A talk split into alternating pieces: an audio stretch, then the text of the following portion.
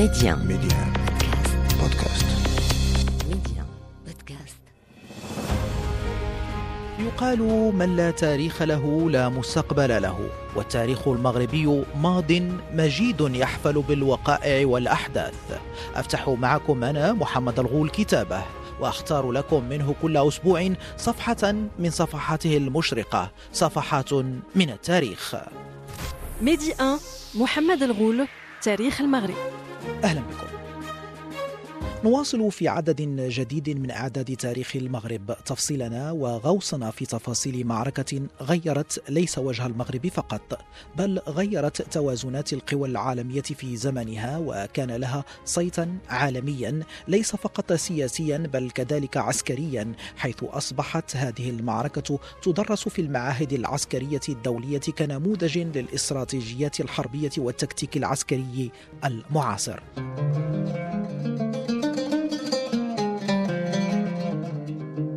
طبعا نحن نتحدث عن معركة وادي المخازن.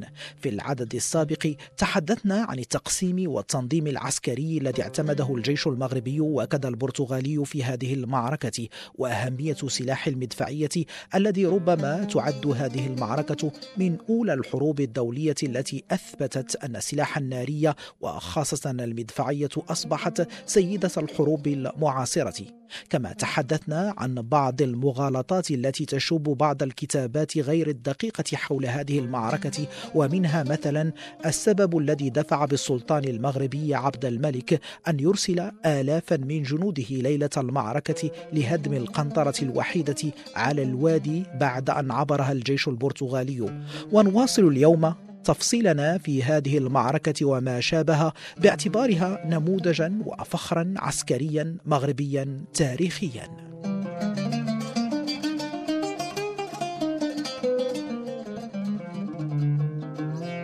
هذا الإنجاز العسكري المغربي والانتصار التاريخي في هذه المعركة طالما كان حاضرا في الأدبيات المغربية ومنها ما جاء في مخطوط درة السلوك لأحمد بن القاضي وهو مخطوط موجود بدار الوثائق بعاصمة المملكة الرباط وكاتبه معاصر لأحداث المعركة. هذه الأبيات الشعرية تصف المعركة أسبابها ونتائجها.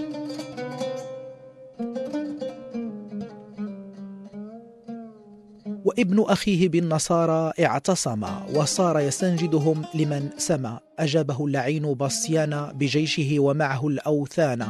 وعدد الجيوش الذي قد جمع ينيف عن مئة ألف سمعة.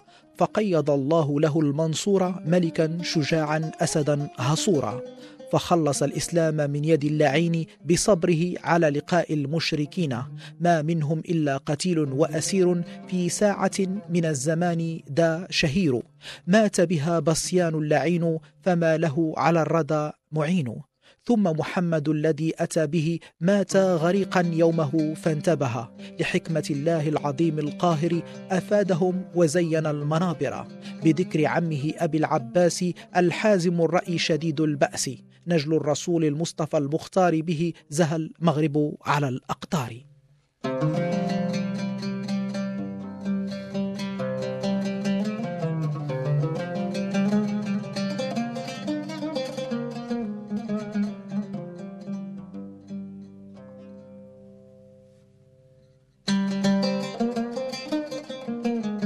هذه المعركة التاريخية التي تتجاوز في حضورها التاريخي التاريخ المغربي إلى التاريخ الإنساني الدولي.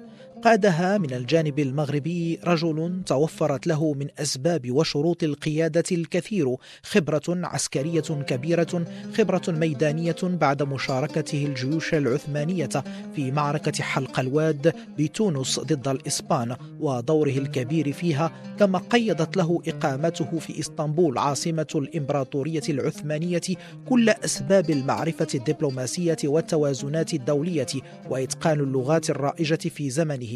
وفي هذا الخصوص أورد الدكتور شوقي أبو خليل في كتابه وادي المخازن معركة الملوك الثلاثة القصر الكبير. قوله لقد فرض عبد الملك المعتصم بالله احترامه على أهل عصره حتى الأوروبيين احترموا وأجلوا هذا الملك قال الشاعر الفرنسي إكريبا دي بيني المعاصر لأحداث هذه الفترة كان عبد الملك جميل الوجه بل أجمل قومه وكان فكره نيرا بطبيعته وكان يحسن اللغات الإسبانية والإيطالية والأرمينية والروسية وكان شاعرا مجيدا للغة العربية.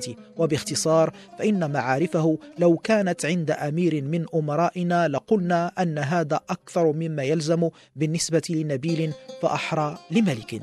الدهاء السياسي والعسكري للسلطان عبد الملك ظهر خلال إعداده للمعركة من خلال واقعة هدم القنطرة والسبب الحقيقي لهذا الهدم كما يؤكد على ذلك الأستاذ نور الدين حجيرة أستاذ التاريخ في جامعة سيدي محمد بن عبد الله بفاس وخبير الاستراتيجية العسكرية. هذه القبائل كانت من قبائل الخلط وكانت تابعة لعامل المنطقة وهو عبد الكريم بن تودة. ومن هو عبد الكريم بن تودة؟ كان هو الصهر محمد المتوكل الذي يحارب إلى جانب البرتغاليين. فالسلطان بن عبد الملك السعدي كان يعني يرتاب أو يعني كان يعني كان متخوفا منه. متخوفا من أن هذه القبائل تفر إلى الطرف الآخر. لأن كان لها ولاء لمحمد المتوكل ولهذا في ليلة الثالث من غشت اللي قبل المعركة أرسل 3000 من هؤلاء المتطوعة رفقة مولاي أحمد قائد الجيش اليمين يعني اللي هو يعني بجانبهم أرسلهم إلى القنطرة لكي يحطموا القنطرة. حتى في في دينه حتى إذا كان أحد منهم في في نفسه شيء من حتى أي أنه يريد أن ينصرف إلى أو يفر إلى الطرف الآخر. لأن ظاهرة الفرار كانت متفشية في الحروب في هذه الفترة. كم من معركة في المغرب وجدنا على أن آه، هناك يعني آه، مجموعة من من الفرق العسكرية قبل أن تنفجر المعركه تنتقل إلى طب المراسلات يكون ذلك الاستجلاب إلى غير ذلك تنتقل إلى الطرف الآخر معركة الركن مثلا. عبد الملك السعدي عندما كان راجعا من من من الترك في قرب آه، فاس. فر فر سعيد بن فرج الدغالي إلى الطرف الآخر فشكل الهزيمة منذ البداية بدون قتال فكان يشك في هؤلاء الخلط ولهذا أرسلهم حتى إذا هم قريبون آنذاك من البرتغاليين حتى إذا كان يعني أحد منهم يريد أن يفر أو يشكل يعني بداية الهزيمة في المعركة يعني يفر في الليل قبل أن يصبح يوم الرابع من غشت أي يوم المعركة. ولكن عادوا والدليل على ذلك أيضا أنهم بعد أن عادوا أدوا اليمين على على المصحف على القرآن الكريم يعني أدوا اليمين آه، يمين الطاعه والولاء إلى غير ذلك. فآنذاك ثبت يعني يقينه منهم آه، مولاي عبد الملك السعدي و يعني اعتمدهم هذا هو سبب تحطيم القنطرة. وليس له أي دور من الناحيه التكتيكيه لأنه يبعد بست كيلومترات. هو حتى من فر لم يصعد إلى إلى أقصى المناطق الحادة بطبيعة الحال من القنطرة الرومانية التي هي قريبة من من السكه الحديديه يعني تحطيم الم... يعني تحطيم القنطرة كان اختبار لولاء هؤلاء المتطوعين لولاء سكان المنطقة. نعم سيد محمد. يعني اختبار لهذه وهم يعني قبائل الخوط الذين كانوا يدينون بالولاء لعسكري بن الذي كان هو عامل أصيلة. واصيله قبل قبل شهور كانت مغربية. ولكن عبد الكريم بن توده هو صهر محمد المتوكل عندما رأى صهره أي محمد المتوكل قد لجأ إلى دون سيباستيان وهو يوجد في طنجة فتح أبواب في إحدى الليالي فتح أبواب المدينة أصيلة ودخلها البرتغاليون وتظاهر على أنه قد اقتحموا عليه المدينة وفر إلى سيره محمد المتوكل حتى أنه حارب. وتب أنا تتبعت يعني مسار هذا الشخص يعني عبد الكريم بن تودع وجدته على أنه كان من الذين فروا من المعركة اي نجوا من المعركة وعاش في إسبانيا ووجدت على أن السلطان أحمد المنصور الذهبي بعد المعركة يطالب آه، فيليب الثاني ملك إسبانيا يقول له آه، أن ترسل لذلك بتسليمه إلى غير ذلك. نعم اللي كان قد طالب به. هذه مسألة.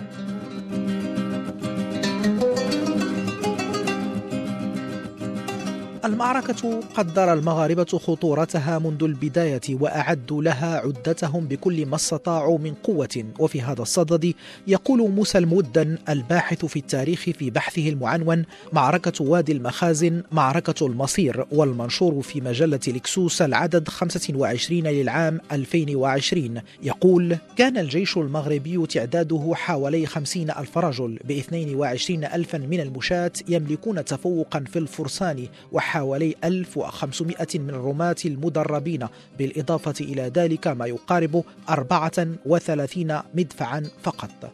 وحول الجيش المغربي السعدي يقول الدكتور شوقي أبو خليل في كتابه وادي المخازن معركة الملوك الثلاثة القصر الكبير. يقول كما رافق الجيش عدد من المتخصصين في ميادين معينة كالنجارة والحدادة والبناء مع وحدات طبية متخصصة أيضا تتألف من جراحين وحلاقين وأطباء ونقالين بأوعيتهم وأدواتهم من مراهم وضمادات وخيام تشكل مستشفيات ميدانية تستقبل الجرحى والمرضى.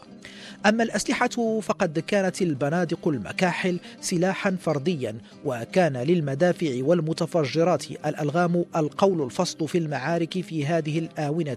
ولذلك بنى السعديون دار العدة لصناعة المدافع كما اهتموا ببناء الأسطول خصوصا في مينائي العرائش. وسلا كما سفن خفيفة في نهر النيجر بفضل التقنيين المرافقين للجيش. برهن جيش السعديين بقيادة ضباطه الأكفاء على روح انضباط عالية وكفاءة ممتازة في ممارسة مهامهم العسكرية.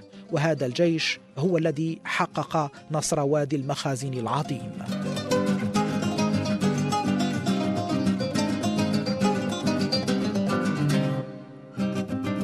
بينما كان للبرتغاليين تفوق كبير في أعداد المدافع كما في أعداد الجيش وكما ذكرنا سابقا فقد كان متكونا من مرتزقة من مختلف الدول والممالك الأوروبية.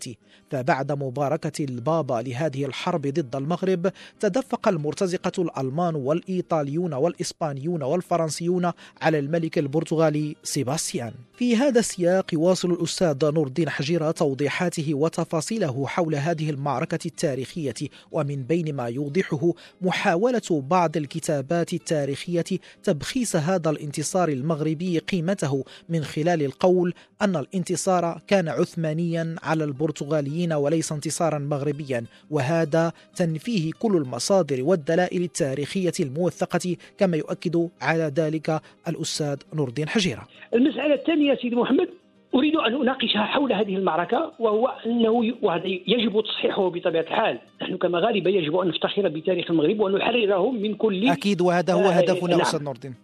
نعم. يقال على أن معركة سور المخازن هي معركة تركية برتغالية.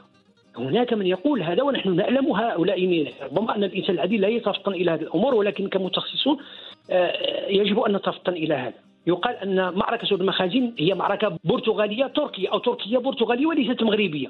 لكي يفرغوا التاريخ المغربي من وطنيته ومن آه، جدارته.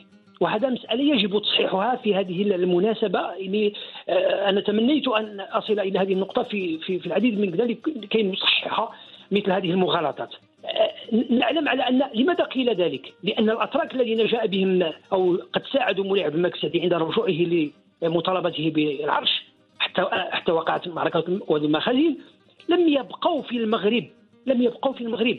فإذا رجعنا إلى مصدر أساسي مصدر مؤرخ مجهول تاريخ الدولة السعودية الدرعيه التقمه الدارسيه يقول على أن هؤلاء الأشخاص عندما جاءوا مع عبد الملك السعدي ودخلوا إلى فاس واسترجع عرشه أو في حربه مع ابن اخيه محمد المتوكل بعد يعني أيام يقول هذا المؤرخ فأعطى فأعطى إقامة المحله لانك تراهم وقد وضعتها في وضعتها في في la page titre ديال الكتاب ديال سي محمد.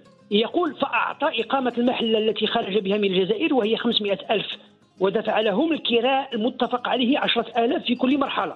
أي أنه اكتراهم لكي يساعدوه. وهذا كان بأمر من السلطان العثماني مراد وأعطاهم 20 من الأنفاض التي ترك مولاي محمد أولهم النفض المعتبر الذي له تسعة أفواه وفي هذا المدفع قصة. وهو الآن في باب الجزيرة بالجزائر وهذا المدفع عنده تسعة أفمام وهو يجسد أرقى الصناعات يعني العسكرية السعدية. يعني ذهبوا بها هؤلاء الذين ساعدوا عبد الملك السعدي آه، ذهبوا بهذه كتحفة كهدية وبقي في ساحة باب الجزيرة إلى حدود 1830 عندما دخلت فرنسا الجزائر وكان أول ما سطت عليه هو هو التحف خاصه المدافع. والآن يوجد في احدى المتاحف. ومع الأسف سيدي محمد آه، في la cartel يعني مكتوب يعني تحت هذا المدفع un canon ottoman de l'Algérie وكيعطيو في حين أنه هو مدفع مغربي. هو مغربي وأنا وضعته في في خارج النص ديال العنوان يعني كتابي لكي مع زليج مغربي لكي أرجع له الاعتبار وأرد الاعتبار لهذا المدفع ألهم من الناس بطبيعة الحال المختصين أو المهتمين بذلك بالبحث في هذا المجال وهو في أحد المتاحف ربما ال musée militaire بعنوان un canon ottoman de l'Algérie في حين أنا أنا رجعت إلى لائحة المدافع الجزائرية آنذاك ولم أجد قط لمدفع له تسعة اصمام لم أجد قط لمدفع له تسعة اصمام يقول مؤرخ مجهول هذا معاصر وأعطاهم عشرين من الأنفاض التي ترك مولاي محمد أول أولهم النفض المعتبر الذي له تسعة أفواه وهو الآن في باب الجزيرة بالجزائر وأعطاهم حوائج من تحاف وخيول معتبرة وحمائل وسيوف وزرود وركب معهم السلطان إلى أن قطعوا قنطرة واد سبو يعني من هيك وودعهم وانصرفوا ثم انصرف راجعا عنهم. يعني الأتراك رجعوا.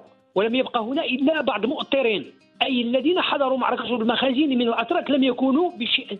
هذه مغالطات؟ يقول على أن كان الجيش البرتغالي فالجيش المغربي معدود على رؤوس الأصابع من شارك في المعركة. أنا أتحدث ك يعني مختص في الميدان وبدون مزايدات أو بدون. فالجيش المغربي كان جيشا مغربيا محضا ومولي عبد المكسدي اعتمد على الحماس الوطني واعتمد على التعبئة الوطنية. وهنا أيضا أقف على نقطة أساسية في سبب الانتصار وسبب الهزيمة. سبب الهزيمة البرتغالية كان بالدرجة الأولى اعتماد المرتزقة. الألمان الافاقون الذين كانوا يحاربون في الهند وفي آه، آسيا إلى غير ذلك. ثم الإسبان ثم الإيطاليين والألمان. نعلم على أن سنه تقريبا قبل المعركة ودون سيباستيان يعد لهذه المعركة. هو يراسل ويراسل الدول الأوروبية خاصة الدول بابا. لدعم. أرسل مختصين لجمع المؤن وجمع يعني لديه مجموعة من المعطيات يعني تقريبا 125 ألف قنطار من البارود اللي يجمع من ألمانيا إلى غير ذلك. ومن الحديد و 3000 بندقيه بالفتيل و4000 قرابينة و12000 فتيل بالمدافع و6000 برميل من الطحين و4500 قنطار من اللحم المملح. هذه كلها جمعها من أوروبا. فاعتمد يعني الارتزاق. الجيش كان من المرتزقة. تخيل معي الأستاذ الفاضل سيدي محمد.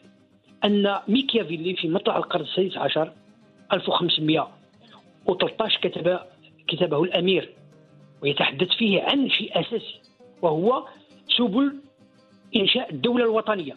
يقول كفى من المرتزقة. لأن إيطاليا كانت مدن دول وكانت مجال تصارع ما بين فرنسا وإسبانيا الهابسبورغ والفالوا ويقول على أنه كفى من المرتزقة. يجب أن نكون ونشكل جيش وطني أي له قضية. لماذا ما كان إنه ما كان يجري في أوروبا آنذاك وهو اعتماد المرتزقه وخاصة من السويسريين الذين كانوا آه، يسمون أو يلقبون ب dompteurs des rois أي مروضي الملوك أو قاهري الملوك. وكان ولهذا يعني اسبانيا آه، سويسرا لا زالت حاليا يعني تعتمد الاستقلالية والحيادية إلى غير ذلك. فعبر التاريخ لها هذا الدور. ربما من هنا ربما من هنا تواجد الحرس السويسري داخل آه، نعم داخل نعم داخل نعم. إقامة البابا في روما أو الفاتيكان. نعم نعم يعني كانوا محيدين. وكان الملك الفرنسي يعتمد عليهم كمرتزقة ولكن كانوا شرسين أيضا في الحرب. فميكيافيلي كان يدعو إلى تأسيس جيش وطني. كيف يمكننا أن نتخيل سيد محمد أن من مطلع القرن السادس عشر إلى آخره إلى معركة زور المخازن في 870 لا زال دون سيباستيان أو البرتغاليين مثلا يعتمدون المرتزقة. لاحظوا. وقد يعني ذكرتها في كتابي على أن المغرب ان سيرتان مومون في هذه الفترة ديال واد المخازن بالضبط كان يتجاوز التنظيمات العسكرية الأوروبية أو النظام الحربي الأوروبي بفارق كبير جدا في شخص عبد الملك السعدي وفيما قام به السلطان مولاي عبد الملك السعدي بطبيعة الحال. لماذا؟ لأن مولاي عبد الملك السعدي اعتمد جيش وطني. جيش وطني يعتمد التعبئه الوطنية وله قضية وله قضية. ربما هناك فرق في السلاح شيئا ما لم نكن نتفاوت في مسألة السلاح المدفعيه لا ميم.